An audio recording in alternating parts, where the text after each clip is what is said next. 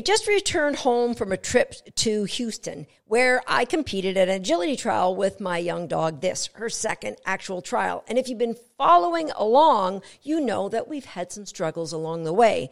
Well, we had an epically amazing weekend, which led me to the topic of today's podcast.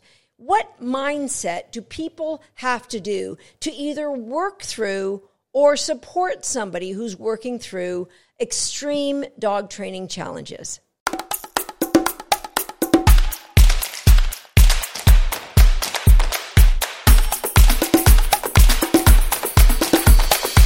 Hi, I'm Susan Garrett. Welcome to Shaped by Dog.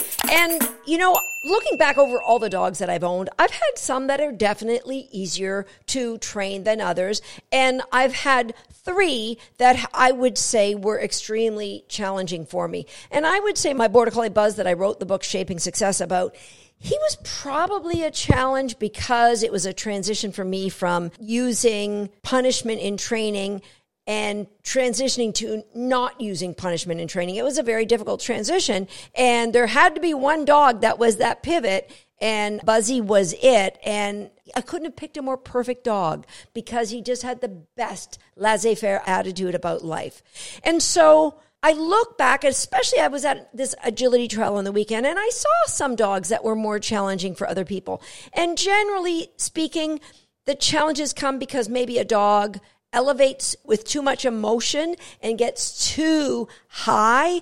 Maybe they redirect that on another dog or on their owner, or they just get to a point where they can't possibly listen to verbal cues or physical cues from their handler. And that's frustrating, and they're a challenge. Or there could be challenges in the opposite direction, that behaviorally that dog is maybe a little fearful, shy, worried, not really confident in public.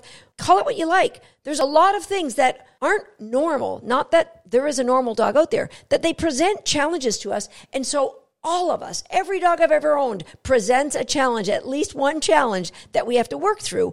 And so I believe it's my mindset that allows me to work through those challenges possibly easier than it would other people. And so I would like to just go through what I think the important things to adopt in your own mindset when you want to not just work through a challenge or support somebody, a student, a loved one, a friend who's working through a challenge with their own dog. Okay, number one, most important is there has to be love and connection for that dog. This is not going to work. Like, you can train any dog. I had the great honor of training a dog I did not connect with. I did not love this puppy. I don't know why. It was a dog that I was training for somebody else, and I used to bring in people's puppies, and they had to sign a waiver saying, I have the right after 1 month, if the puppy's in for training, I can buy the puppy and find you a replacement, give you what you paid for, and find another puppy for a replacement. Because I just fell in love with puppies. I actually got two puppies kind of that way. But this puppy, there was nothing. Could I train her? I trained her exceptionally well. But I never could say I love that puppy. I think she was with me until she was 9 months old. And it was an honor to train her because it gave me the understanding of what it feels like when I am absolutely in love with a puppy. So I can look at a litter of puppies, think, am I going to get a puppy from this litter? And if I don't see a puppy that goes, yeah, you need me, I can just pass it by because I had the honor of training a dog I couldn't connect with. So number one, absolutely, you have to be able to say, you love this puppy. Even in the midst of the darkest days training with This, I would tell her every single night, I love you and I am so glad you picked me. And I sincerely meant that, because I just had a vision of how amazing our life was going to be. All right, if you can't say I love and really connect with this puppy, then I believe you would be better off finding it another home, because there is somebody out there who's waiting for that puppy to love and connect with, and it will be awesome. Just look at Tater Salad, if you're watching this on YouTube, who is in the picture in the background here. Obviously, he was loved, but really wasn't connected with, which is why he caused so many problems and turned into a different dog when he got into our household. Okay, point number two. This is a biggie. You have to be able to adopt a positive mindset. And I know this is not going to be natural for some of you. Some of you will just, you're more protective, you're more a glass half empty. But here's the truth. You cannot think a positive thought at the same time your brain is thinking a negative thought. So knowing that, you can work consciously to replace any negative thought that comes into your head with something that is positive. Instead of looking at what you don't like about the puppy or what you wish was different about the puppy, think of all the things that are amazing and think of this one thing. What is your training plan that you're going to use to train that? And are you having progress? And if you're not, you're going to change that. That's going to lead me to our third point, and that is you need a solid, proven training plan written by a mentor that you trust always puts the emotional well-being of your puppy or dog first. There are not a lot of people who will say that to you. And so when you're training from a place of, is this best? Not, oh, it's just a dog, he can put up with it, or he'll get over it, or it's for his own good. A trainer who has a proven training plan that will get you to where you want to go, or is willing to work with you to say, I've done this, here's my videos of what I've done, let me look at, share my journal, and is there any other ideas that you can come up with? That's what you need. You need somebody in your corner that's got your back from a training point of view. Point number 4, daily conversations with your dog. Now, you may think this sounds silly, but I tell this all the amazing things about her. I tell her I love how determined she is when things aren't right, and I know she doesn't feel good, and yet she will work through all of her emotions and play with me. I tell her what was amazing in our day yesterday, and I don't tell her things like, oh, you're so smart, and you're so beautiful, and you're, yeah, I get you. Sometimes I tell her she's cute because she is just so darn cute, and how much I love her. But mostly I tell her of all the things that she's doing that are amazing. And you're going to say, Susan, you're a kook. You're talking to your dogs. Let me tell you, dogs 100% can feel the emotion of our words. Everything we say has energy, not just in how we say it. So if you say, oh, you're such a little brat and I can't stand everything that you do, but you say it in a happy way, trust me, your dog gets that message.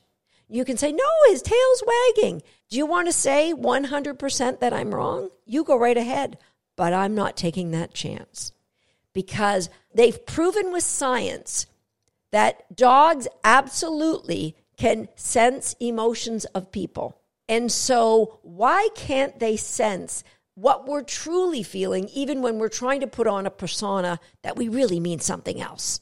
So daily conversations with your dogs that are positive, that are intentional, that are saying, this is what we're going to do. Here's how we're going to do it. We're going to have a blast. Let's go.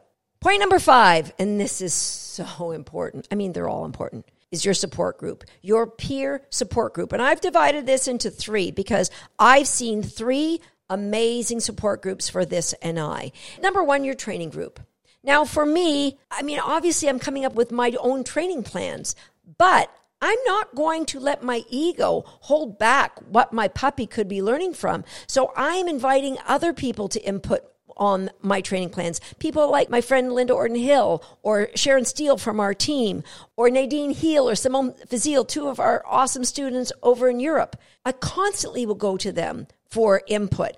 And they are giving me great training advice, but they're also instilling their constant belief in both me and my dog.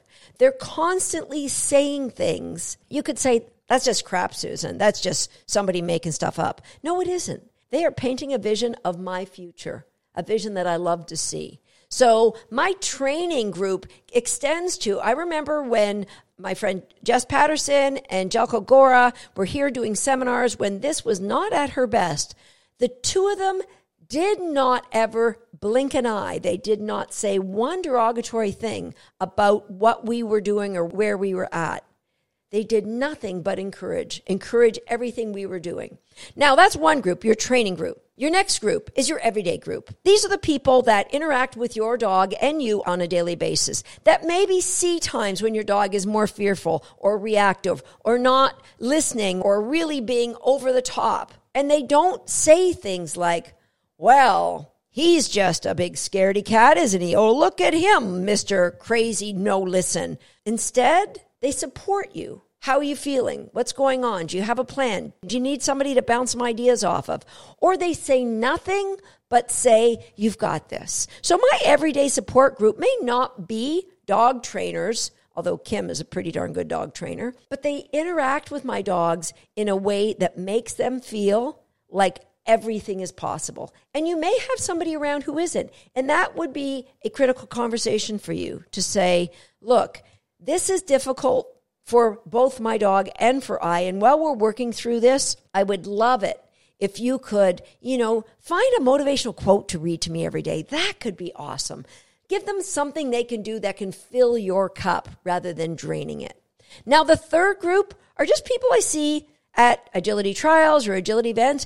And there's people who I can tell genuinely love this. Now, her fan club is getting really big after me talking about her on my podcast. But long before that, there were people in my local area. They don't even necessarily train with me, but they just spend time to love on this. There are ladies in this area, and they know who they are, that this just adores, because even when she was walking around being all wide-eyed and afraid, they always were patient and took time to develop a relationship with her and love on her. And now there are some of her biggest fans as she's finally having some joy in the agility ring. So your support group is so important. Think about your own peer group. Are they critical of you? Are they critical of your dog? Are they critical in a sarcastic way? Do they give your dogs nicknames based on some of your dog's challenges? I can't say this word because I'm going to get bleeped out, but some people call their dog a chicken dog. Some people call their dog like the spun monkey, and they'll say, oh, I don't mean anything by it. Just sit with it. How does that make you feel? Does that make you feel that you're heading in the right direction with your dog? Have a conversation, or consider the people in your peer group. Remember, you can't think a negative and a positive thought at the same time. They are filling your head with negative thoughts. And the only way you're going to move from a place of challenge to a place of joy with this dog is if your mindset is right when you're doing it. And so be intentional about those people. Have a conversation. And if they want to share criticism, say, hey, instead of offering a critique, if you could share a vision of what it could look like, or just give me a hug, anything rather than labeling my dog by the misbehavior as our society would see it today. Remember, dogs read that energy. And when you are calling somebody's dog a blank, oh, look at Mr. Slowpoke. Oh, look at him. Was it him or the tortoise that won that race? Well, you're labeling that person or that dog. You're effectively showering them with energy. Is that energy that's going to help them get to the next level? It's hard enough carrying the challenges of their dog. Please don't add to that burden if you are their friend or in their peer group. And hearts to all of you who are helping to lift those people up. Point number 6, you've got to get some resiliency and absolute belief in yourself, in the universe, belief in what's possible. And it could be you listen to motivational videos. I love YouTube. I've got a playlist of motivational videos. You listen to motivational podcasts. Whatever it takes to help you believe in you. I personally believe in mantras. And if you would like me to put together a short list of affirmations to help you work through dog training challenges, I would be happy to do that. Just jump over to our Shaped by Dog page or our YouTube channel and say, yes, Susan, I would love just a video just on affirmations. Number 7, you've got to be willing to look beyond the box. And so with this, I tried the dog training. You can't dog train something that's not dog training. A lot of times, the behavior that you're seeing, the too high, the too fearful, the too reactive, a lot of times, guys, that's related to gut issues.